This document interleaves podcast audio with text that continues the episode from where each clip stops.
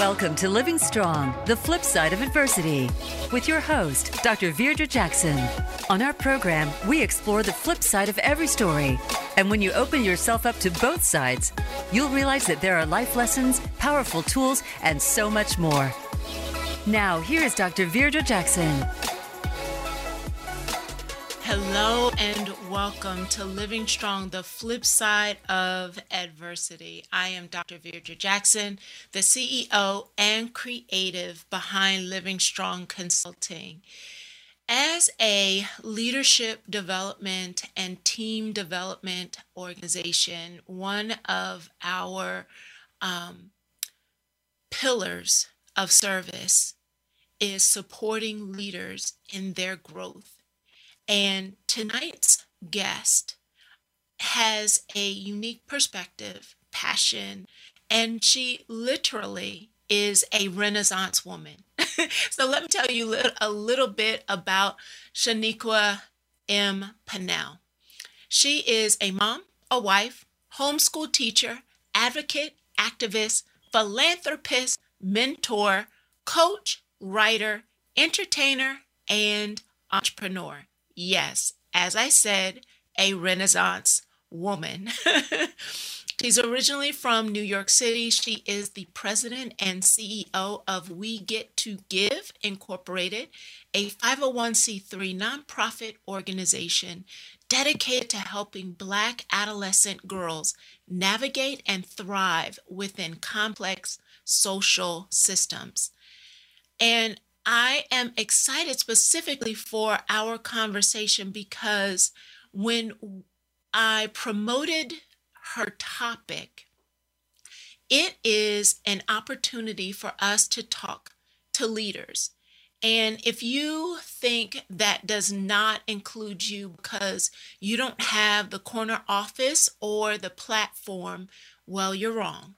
One of my favorite quotes from John Maxwell that actually shifted my entire paradigm as a human being is that leadership is influence, nothing more, nothing less.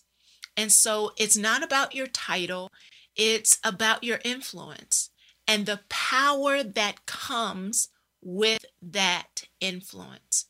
Any influence you have, you are leading with it. And how self-aware you are of it will directly impact your effectiveness as a leader. How connected, relevant, purposeful, and open you are as an influence on others is your power base, regardless of your title, your position, or your name on the door. And let me continue to share with you why we have asked Shaniqua Pinnell to share her background, her passion, her journey, and her leadership with us today, specifically for you. Yes, you. I'm identifying you as a leader in your sphere of influence.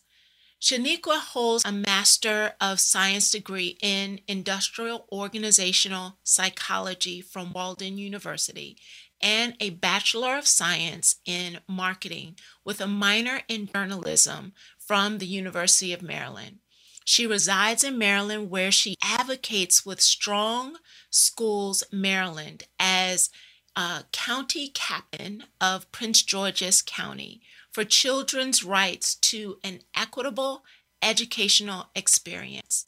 She is a fierce champion against domestic abuse, workplace abuse, child trafficking, and physical and sexual abuse perpetuated against minors. She is a member of the American Psychological Association, National Alliance on Mental Illness, and the National Society of Leadership and Success. She is also a proud co-founder, founding member of M D seven chapter of Go On Girl Book Club. Well, I'm excited to dive into this conversation with this powerful leader. Shaniqua, how are you? And welcome to the show. We have lost connection with Shaniqua. All right. Well, as we wait for Shaniqua to log back in. Let's talk a little bit about her. Um, she has a very powerful quote that um, connects with my philosophy around supporting and working with young people, and her passion for serving adolescents from not only a physical place, but a social, psychological, and emotionally healthy place. I want to share with you her quote, one of her quotes that she shared in her bio, and it's, "My ministry is helping children of color navigate their way through this tricky world around the paradigms set up to thwart their success. I hope to shed light on dark spaces and circumstances that impede the mental health of these youth." And we're getting ready to go into May, which is Mental Health Awareness Month. And Shaniqua, I would love for you to help us understand, where does your passion for serving marginalized youth come from? First of all, thank you for having me. Secondly, the devil is a liar. Uh, how we just got disconnected and how I reconnected was the Lord himself. Is, that's a story for another day. We oh will my not goodness. be defeated, right? Oh, we will not. I was in panic, quick mode. So, oh, I got to be ready. Got to stay ready. Long story short is... Um, My passion for what the work I do is, is, oh gosh, it's, it's, it's a variation of passions, but it mm-hmm. mostly stemmed from my own background as a young Black girl, but it really was catapulted by my daughter, Jacqueline. Mm. She's okay with me saying her name, but it really was, um, just seeing the trauma and things that she was exposed to in her elementary school just really pushed me to want to advocate for her and for mm-hmm. other girls, for her friends and other people that were being targeted. And once I looked yeah. at data and saw that this is not in my head, because sometimes you think, oh, I'm being a mother bear and maybe... But I had a background where I can research. I'm a research scientist. I can study and find out. And I was just like, wow, I grew up thinking it, some of it was in my head because nobody told me this is real and mm-hmm. this is systemic and this is affecting us. And we don't even have the money to have mental health care and the things that we need to heal what's happening. So it just empowered me to just say, how can I help? Yeah, it's really powerful when a parent recognizes that their voice has power, for them to be an advocate for their children. And actually what I love about that particular quote is that you're not only saying that you will be an advocate and stand in this, the empty spaces of um, disparity, disproportionality, as well as marginalization, like you will stand in that gap for your children. But the power of this quote is that you want to help them understand yeah. what's happening around them yes. so that they begin to have a voice to articulate, well, you know what? There's more to me than the box you're trying to put me in. And you, it, it sounds like you help them gain that language and that empowerment. Definitely try. I definitely teach them to battle for themselves mm-hmm. and to have a voice, and that it's okay, you know, um, especially being children. Adults, mm-hmm. a lot of times, I know I was told to shut up. Shut up, yeah. shut up, yeah. in, in love, not even, you know, just because I was very talkative. And I have a five-year-old that talks just like me, and I am inside my head going, shut it up. But you know I, what? I'm older than you. I'm older than you. But, you know, the whole concept that um, uh, the good children are the quiet children. Mm. You should be seen and not heard. And mm-hmm. that paradigm is absolutely shifting. And, and it needs to shift yeah. when we help young people to gain the language over their hands to articulate their frustration, their emotions, that all of it is valid when they are able to express themselves in constructive as well as creative ways. Yes. When we as adults then are willing to open our ears and actually hear, mm-hmm. lean in and listen. Lean in and, and listen. But I, I feel like, and you alluded to it a little bit, that that level of desire to make sure that children recognize their belonging comes from a personal place. So what would you say is, is where does your own story um, with this understanding, or dare I say adversity, where does your own story start? Yes, it definitely comes from a personal place. Um, it comes from my own trauma story, which was rooted in a lot of pain and a lot of secrecy, and me being a good girl my entire childhood. You know, I was a really good girl, um, adventurous and then loud and crazy and fun. But my mother will attest, because I've had her do that to my husband, tell him how good I was.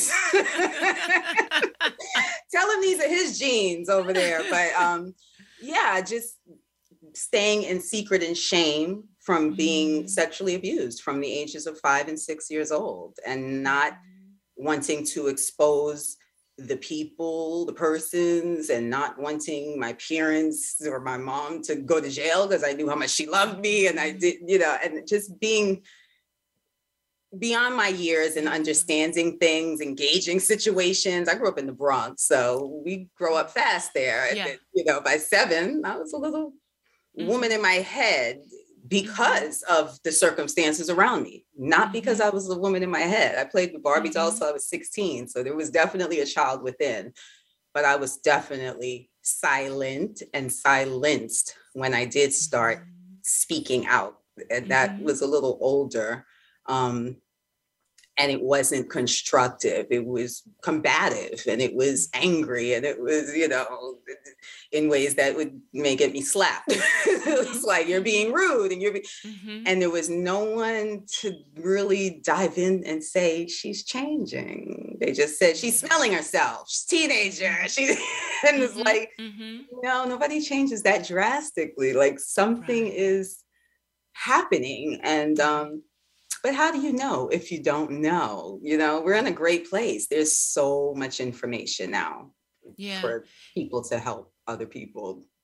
And, you know, you struck on a chord for me that actually is and has been an ongoing conversation that I've had in multiple places, but really beginning to understand the outburst of behavior and Um, violent response, um, mm. behavior that uh, creates a lot of damage in response to not feeling heard, not feeling seen, not having a space to uh, express themselves, or even being taught how to turn that pain into something purposeful, not being given a platform.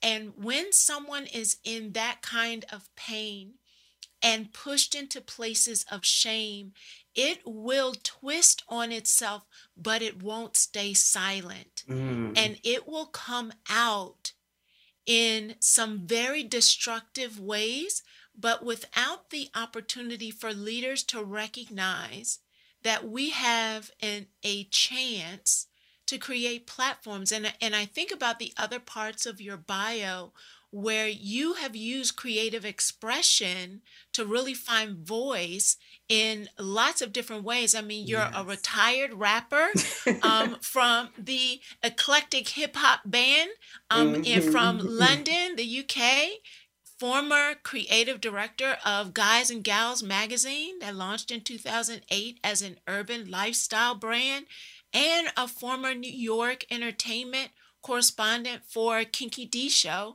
and um, what is it, Manny Norte Show yes, on yes. B B C Radio. So you, it sounds like you found a way to tap into your creative voice, even coming out of really dark places. How important do you think that is as as adults now, to allow young people to figure out a way other than their hands or a weapon to express the pain in a more positive, releasing, intentional way?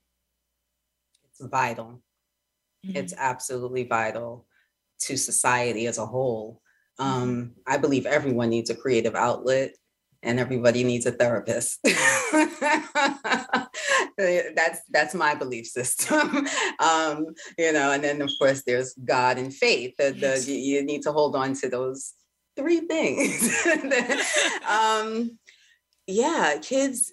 That's that's just what saved me was my Barbie mm-hmm. dolls. Mm. That creative energy. I, my boyfriend walked in one time and my siblings was dragging him to come and see, look, and she still plays with dolls, like to just laugh at me. They, it was yeah. a joke. Like, are you crazy? Mm-hmm. What's wrong with you? Like, you know, I'm a lead teacher at a daycare at this point, and I'm doing things, and I have a lot of leadership things going on as a teenager, and I play with dolls. That was a world that I found I could create. Mm-hmm. And I did. I created a whole different family. I love my family, don't get me wrong, but I yeah. wanted different people, the ones that I saw on T V that understood mm-hmm. and took their child to therapy to get help mm-hmm. Mm-hmm. and came in and said, I love you, you know, not stressed out mm-hmm. and, and doing what. Yeah. We do what we have to do, and we do the best we can. Yeah. And when you know better, you do better.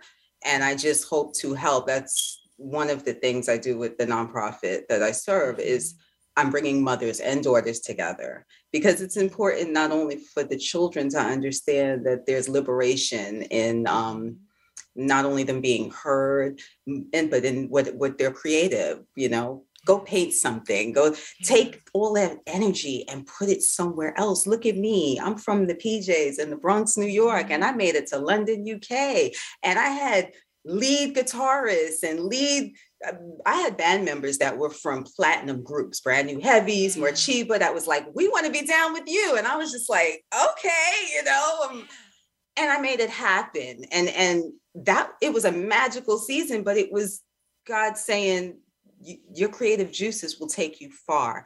Um, but also you still have a lot of shedding to do. Yeah. But stay creating, stay playing. Playing mm. is important. Mm-hmm. I was actually on the board once for a group called, um, it was it was about play.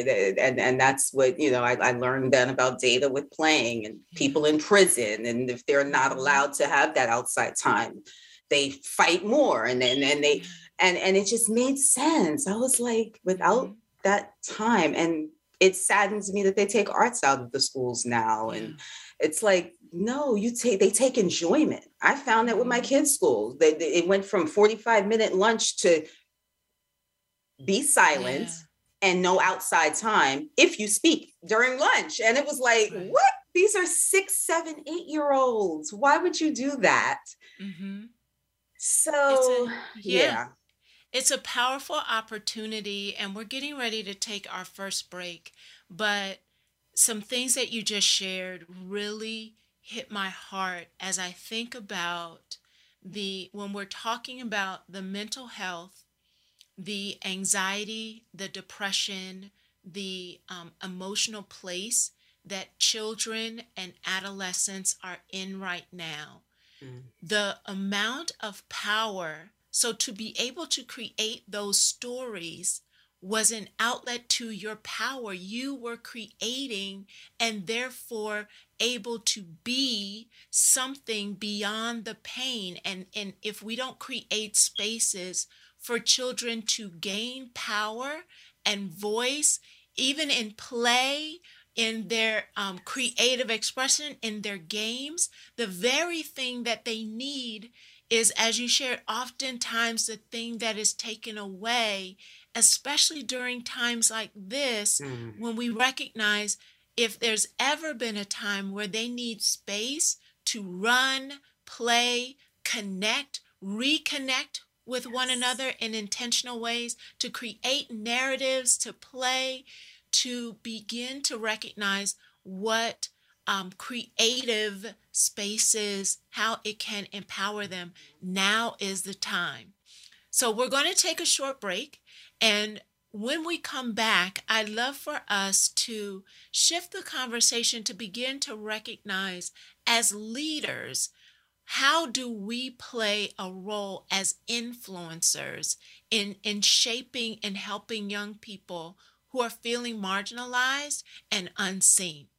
So I am excited about how uh, Living Strong has been able to connect with leaders, with women who are pursuing their purpose and their passion. And you have heard me talk about Girlfriend Gatherings, and we have our logo. If those of you who are in the Facebook community, you are seeing the first branded shirt for Girlfriend Gatherings. And we are having our third session May fourteenth. If you have not connected with Girlfriend Gatherings yet, please visit living strong l l c dot com. Grab your in-person or your virtual seat. We are doing both to be able to support women all over to have accountability, connection, and walking in their purpose mm-hmm. unapologetically. Grab your seat. We want to make sure to see you on May fourteenth. So during this break, pop over to the website, grab your spot, and we'll be right back. Become our friend on Facebook. Post your thoughts about our shows and network on our timeline. Visit facebook.com forward slash Voice America. What if the most special part about you was not how you fit in, but how you stood out in a world that has never seen your kind of beauty? What if you could walk confidently in your God-given beauty, identity, and purpose?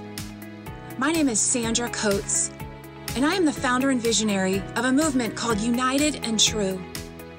We want every woman to know that she is being transformed, she is being redeemed, and she is unique. I'm also an author of a newly released book called None Like Her. It is about awakening the beauty and the value that is within every woman.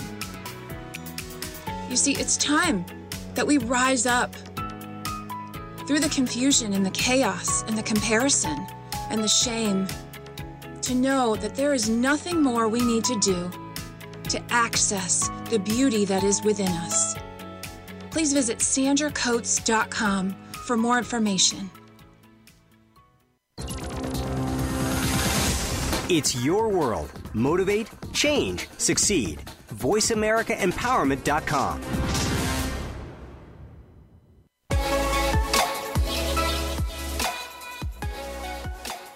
This is Living Strong, the flip side of adversity, with Doctor Virdra Jackson. To reach the live show today, call into one eight eight eight, three four six, nine one four one. That's one eight eight eight, three four six, nine one four one. You may also send an email to info at living strong l l c dot com. Now, back to Living Strong, the flip side of adversity. Hello and welcome back. I've been having a powerful conversation with Shaniqua Pinnell, and she is a Renaissance woman. She has been able to create a flip side story of moving through her childhood adversity and moving into spaces to empower others. And I want to jump into the part of our conversation where we recognize that as leaders, we have the ability to facilitate and support others. What would you say is um, the keys to overcoming adversity and reconciling your story as a leader to help others? I would say my personal story, and one that leads to my belief system for other leaders, would be to have a foundation rooted in um, forgiveness. Mm. I love it already. Yes. A spiritual foundation is going to be key to get over yourself. Mm-hmm. Mm-hmm. Um, yeah, that's that's one. Um, my faith is is another. I call it a gifting. My hope, mm-hmm. because you need a lot of hope to get over a lot of adversity. It does mm-hmm. not. Mine did not come easy. It took me a long time. What I felt was a long time, but you know, others are like, that's normal, yeah. you know. Yeah. But um, mm-hmm. yeah, you you you need to have your footing, and and then of course, um, as a leader, there is. Qualities, we, we used to argue this in our scholarly circles, whether it's it innate to leadership skills and qualities, is it, you know, yes, you can be taught skills. Um, you know, you have a million people writing books, you have coaches, uh, that you're, you're a leadership coach yourself. You, you want to instill things in leaders mm-hmm. that they may not have. Um, but I still believe that your core is your core. And I know for me, some of the things that I bring is just me. It's me from mm-hmm. who I always have been. And whether that's compassionate or kind or, you know, empathetic, like these are things that leaders need to be. And unfortunately, I've heard leaders say, you know, oh, that, that's weak, you know, to be kind. It's, it's like, it's a weakness. And, you know, you do, so you tell people what to do. You don't, you don't ask. Mm-hmm. And I'm the type of leader that says, please, thank you. And will you? Yeah. Even though I know you will, but I'm just polite. Yeah. And some say I'm bossy, but you know, I, I, I I'm, I'm a little bit of both, but that's yeah. the balance. Um, but to get over your own adversity takes strength. It takes mm-hmm. commitment. It takes willpower. And there's times that you may not think you have all of those, but you do. And you can see that in how you develop into being a leader. I mean, mm-hmm. that's a privilege in itself. Um, and while we can, we're in a place where people can be leaders through family hand downs and things like mm-hmm. that. But I'm talking about the true leaders, mm-hmm. the ones that are healing and helping and pushing and making positive change. Um, yeah. It's a gift. It's mm-hmm. not something that you should play with. So if you're not well, Um, you should get yeah. well. Yeah. You know what? There are two words that you shared in when I think about what you just said.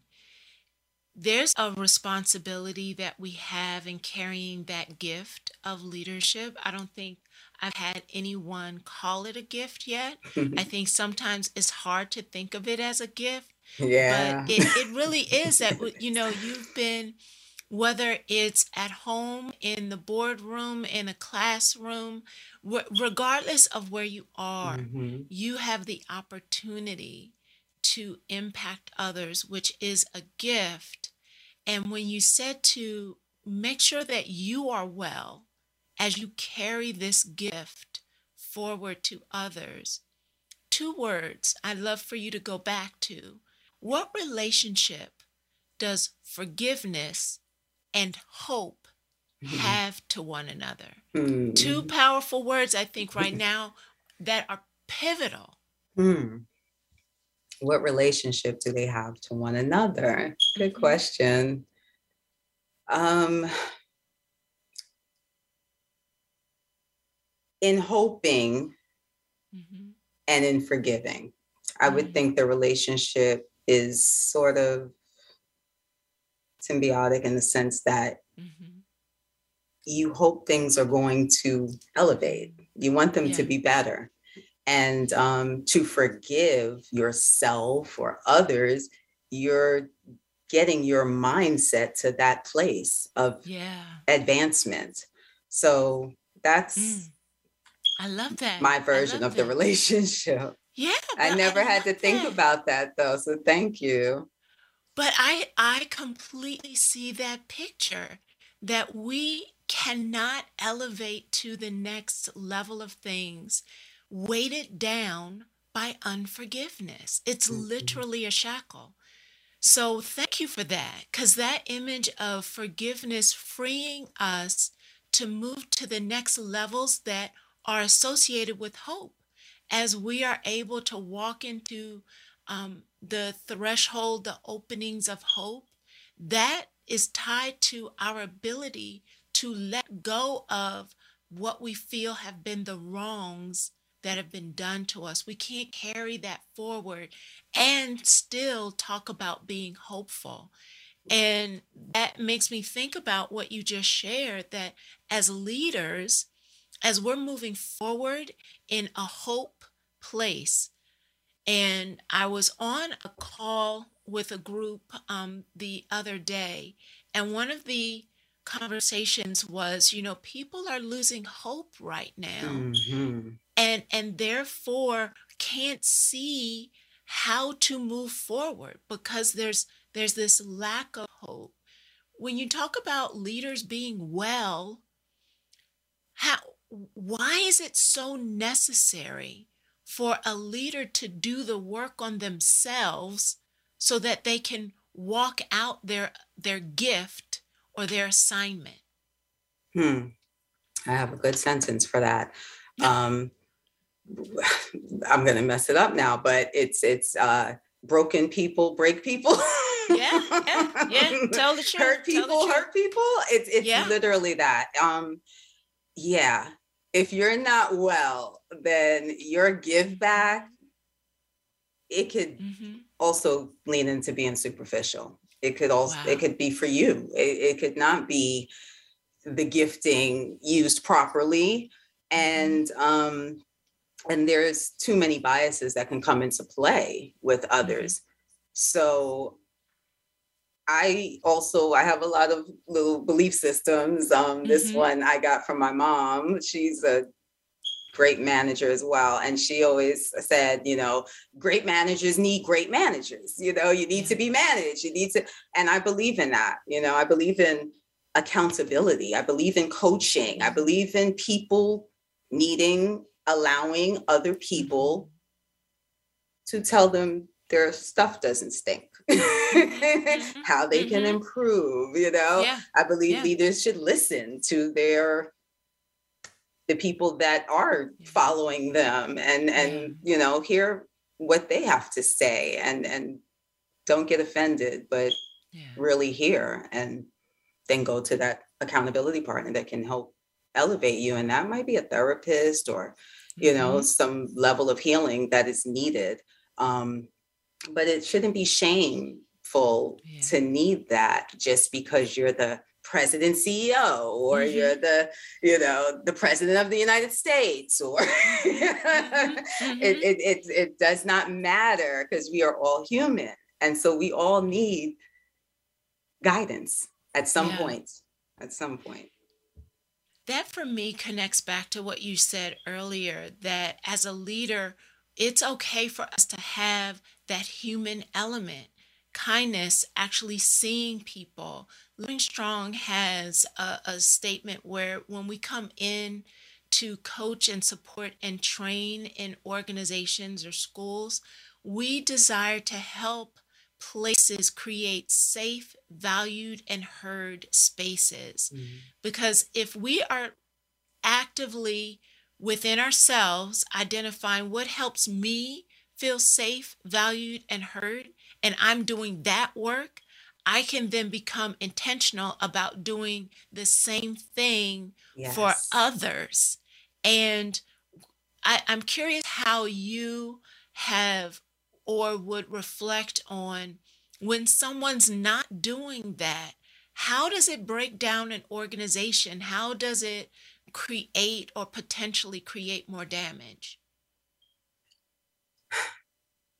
Um, bad leadership can destroy an organization for sure.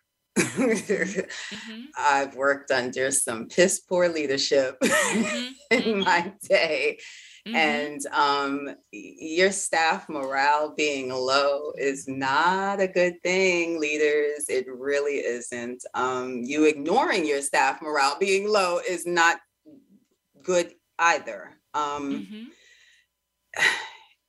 You know, we have heard of things such as H R is in bed with management. So mm-hmm. when people go to complain, it just gets sent to the person they're complaining about. Now they're getting a worse, uh, a worse off- response. than, than, it's not good. And um, it yeah. needs to be checked. Um, yeah. There's an organization called Workplace Bullying Institute that, wow. um, oh my gosh, what's their names? Doctor Namie, it's a husband and wife, Ruth and Gary Namie, and they are excellent in their research. They have devoted like the last, I don't know, decades to just researching and to and, and setting up leadership camps everywhere to help mm-hmm. in America, because um, workplace bullying is just really drastic. Um, mm-hmm. And sometimes the stories I hear, I'm in like mom groups and things, that I'm just appalled at how leaders act, how they behave. Mm-hmm. It's like, mm-hmm. that is not right. And while we mm-hmm. fight for children and domestic violence, and people don't realize people are being really tortured at work. Mm-hmm. Um, mm-hmm.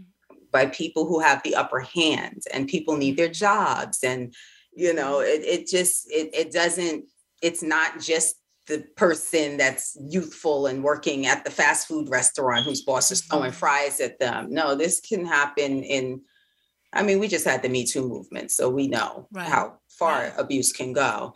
But um, just on the emotional level, mm-hmm. you have leaders that really take advantage and do some foul things. And mm-hmm. um, business owners, companies need to work on um, yeah. helping with that. What would you say? So we recognize that poor leadership will destroy an organization. Who are some role models who have impacted you um, as a leader, or you would identify as an example of good leadership? My mom is my number one, um, because just her different levels of life, I was able, I had a young mother. She was nineteen when she had me. So we kind of like grew up side by side, and I got to really watch her grow in her own life, but as well in her career. And um, I listened a lot of how she was that empathetic, compassionate leader. She, you know, I say I come from the projects. I, I I had my first years in the projects with my mother being a teenage mom and my dad, you know, being so young, but um, she comes from a really well-to-do family. And so she was going to get back to where she needed to get. But I always noticed her skills and how the people that worked under her loved her, adored her. I mean, you know, even when we went through like my teenage years where I'm like, I hate you. At least her employees were like, we love her. She's the best, you know, and then she would have that. mm-hmm. But no, she just always, um, she was good at teaching me how to treat people.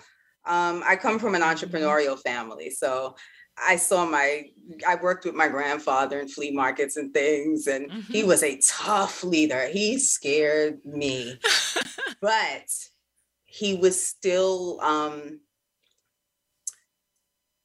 a good person. He still mm-hmm. was good to people. Um, mm-hmm. You know, some of his staff long after the business closed was his family. You know, when you're building things with people, yes, these companies can get to one hundred, you know, levels, and but that's those are your those are the people. That's even the bottom line. The bottom line is the most important line. I mean, right, right. You should care for them.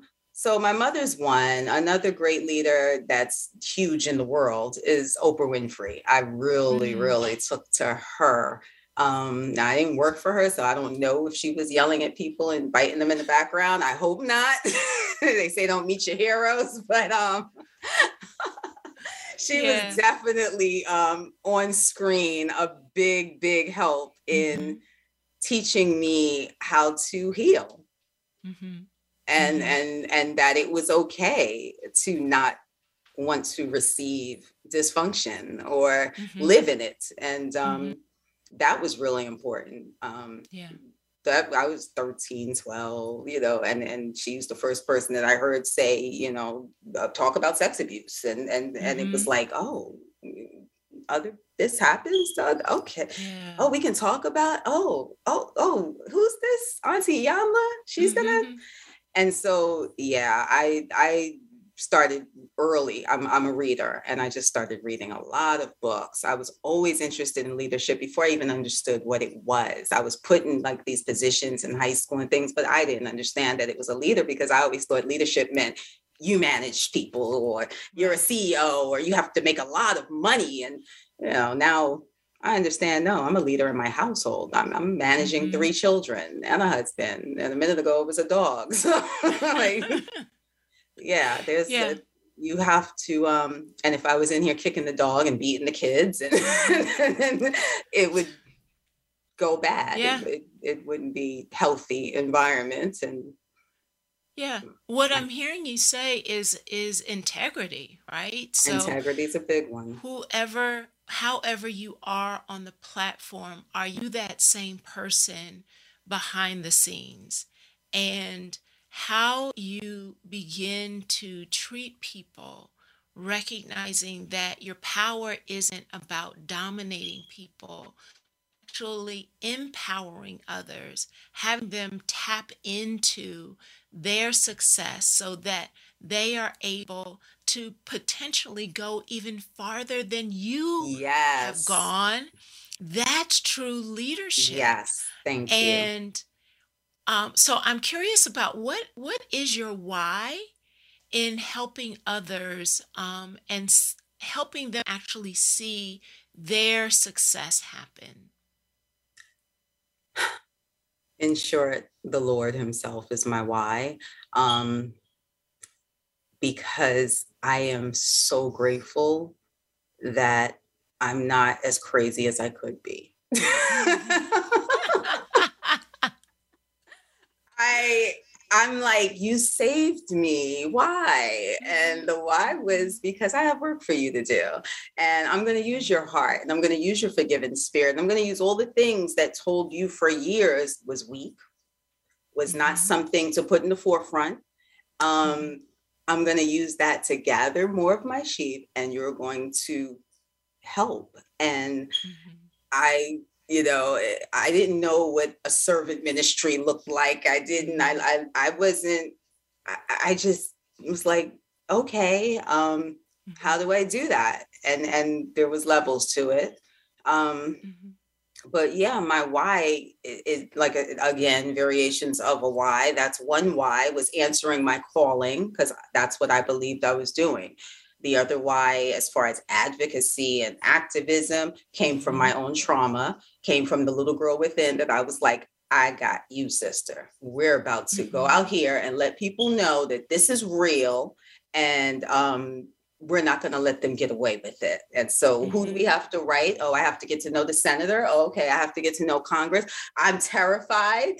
But I have this little girl in me, and she's like, listen, we've been too quiet for too long. And so the big me is like, yeah, I got it. I got it. We're going to do this. Right. And then I'm blessed with these girls. And then mm-hmm. I'm seeing patterns and how things, you know, I, I'm, a, I'm a Christian woman. I believe in generational curses. And I saw things that can go down the line. And I said, no, no, no. Not over here.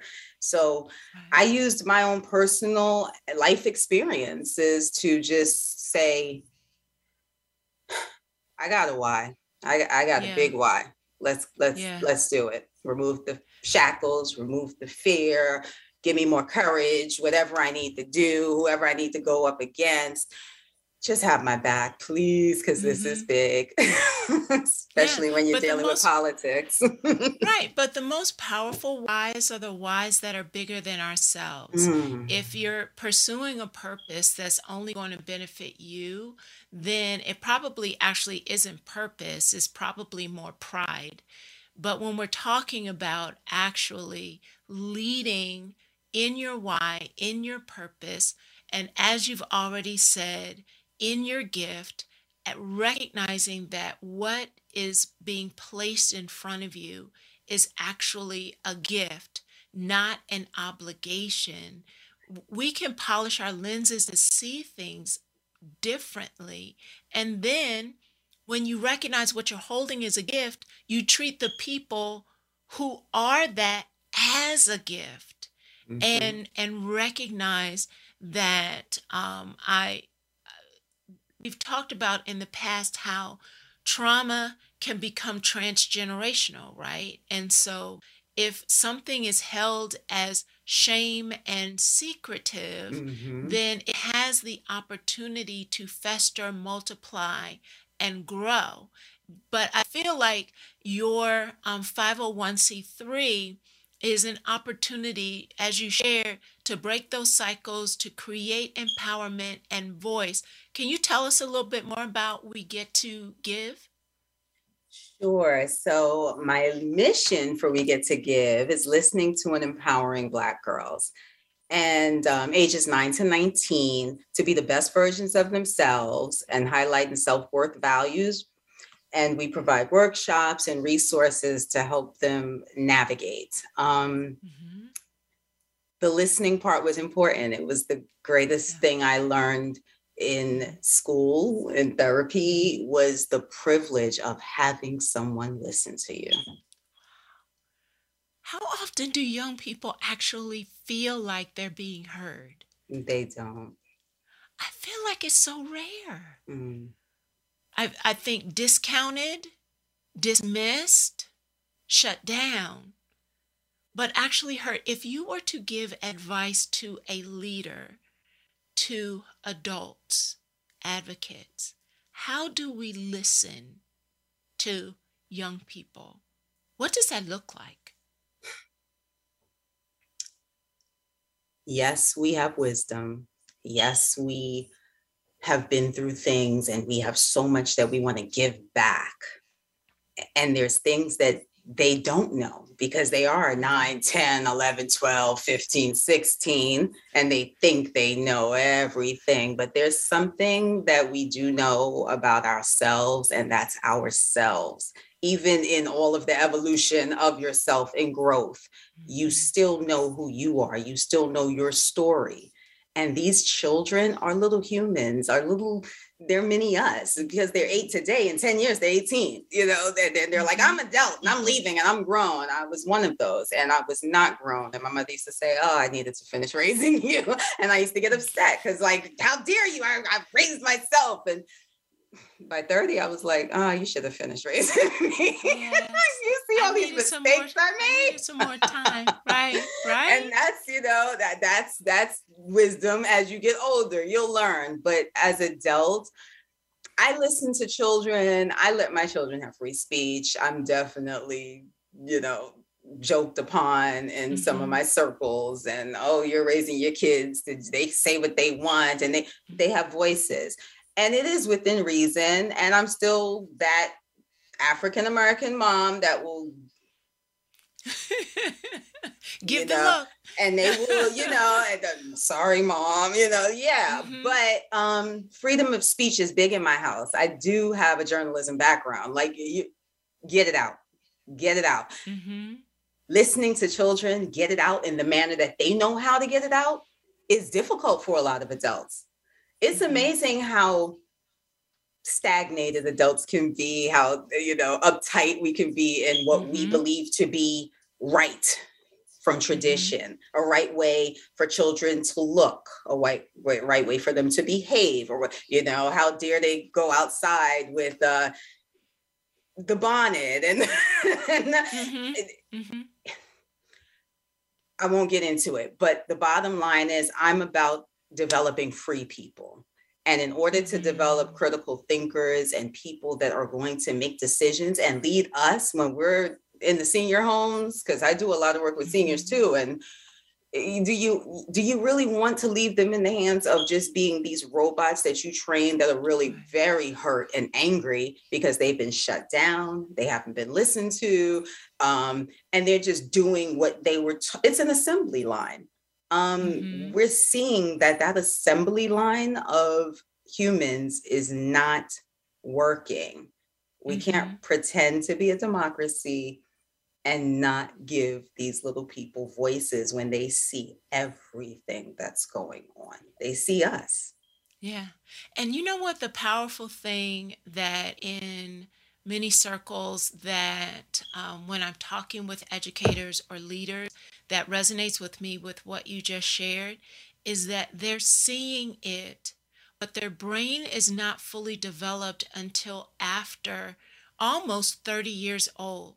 So yes. although they are seeing it, they may not be processing it properly.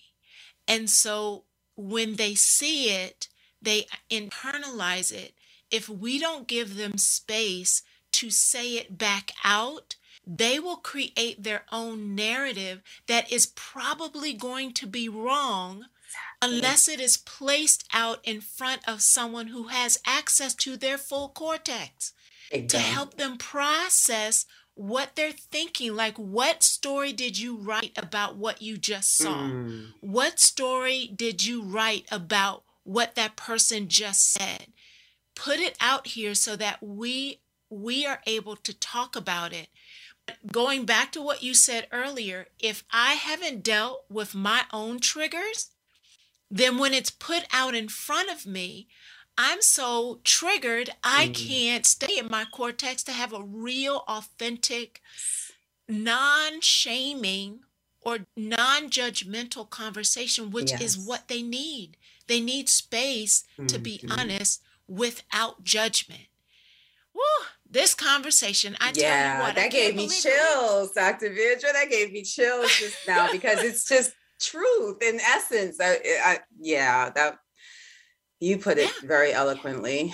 Um, you, so I, we only have about um, three minutes left before our episode is done. I would love for you to, one, first, give us the website to be able to follow you and the five oh one c three. So how can people follow you, stay connected to the work that you're doing?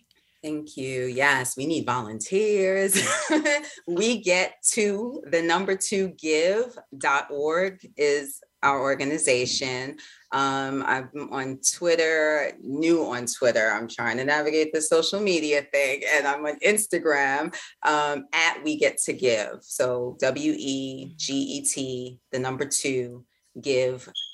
And um Yeah, that that was something that was just put on my heart. And I was like, yeah, we get, we get to give, you know, yeah. like, and yeah. we get to give. Like that's, yeah. that's, what yeah. It, yeah, it's, so. Um, I love that play on words mm-hmm. that we get to give and we get yeah. in order to give. I love that. I love yeah. that. Um, I love to play with words too. Yes, I love that. So in closing, we've got about two minutes. Someone, a parent, a leader is sitting and they're listening. Um, what closing encouragement would you give them as we are coming out of the hardest part of COVID, the pandemic? We're still feeling parts of it. But we're coming out of the hardest areas of it and they're feeling discouraged. Mm. What would you, what would you share with them? What encouragement, inspiration, insight? First, I would say you're doing a great job. You're doing the absolutely best that you know how to do with what you have. So I'm a big advocate of self-care. Be good to you first and foremost mm-hmm. as a leader, especially as a parent. And with that, open yourself up to growth, to change, to continuous learning. It is okay to read books till you take your last breath. It is okay to have accountability partners. It is okay to step outside of the church and get therapy. Um, have your reverend or pastor call me and I will break it down. Um, yeah, and, and listen to your children. Listen to them. Like, really let them know that you see them. You want to hear them. And that might have to come with some training and some help, because kids can be ruthless when you open up that door. Yes, yes. As kind as I am, my parents will tell me, some my kids will say, you know, you're not all that. And I'm like, ah! Yes, indeed. Yes. Fantastic. Tell me so. And they're like, mm-mm. And that's natural too. Listen, your kids, they'll mm-hmm. they'll crucify you a bit sometimes. Um, they're they're they're children. Yeah. They're they're emotional. Yeah. Their front lobe is not developed. Yeah. Let them be children. Them I be so children. appreciate you. I appreciate your encouragement, your insight, your words. Um, and I hope leaders around the globe who are listening to this recognize um, that they are influencing others. They have an obligation, as you said, to heal and to grow, um, because our children are listening um, and desire to be heard. Ah, Shaniqua, thank you. Thank so you. Much thank you for sharing. And for those of you um, who are following Living Strong, check out our website again, living strong l l c dot com. And we will be back here same time, same place next week. Thanks for, so much for listening. Thank you for tuning in to Living Strong, the flip side of adversity. Please join your host, Doctor Virdra Jackson, for another edition of our show next Thursday at two p.m. Pacific Time and five p.m. Eastern Time on the Voice America Empowerment Channel. Have a great week.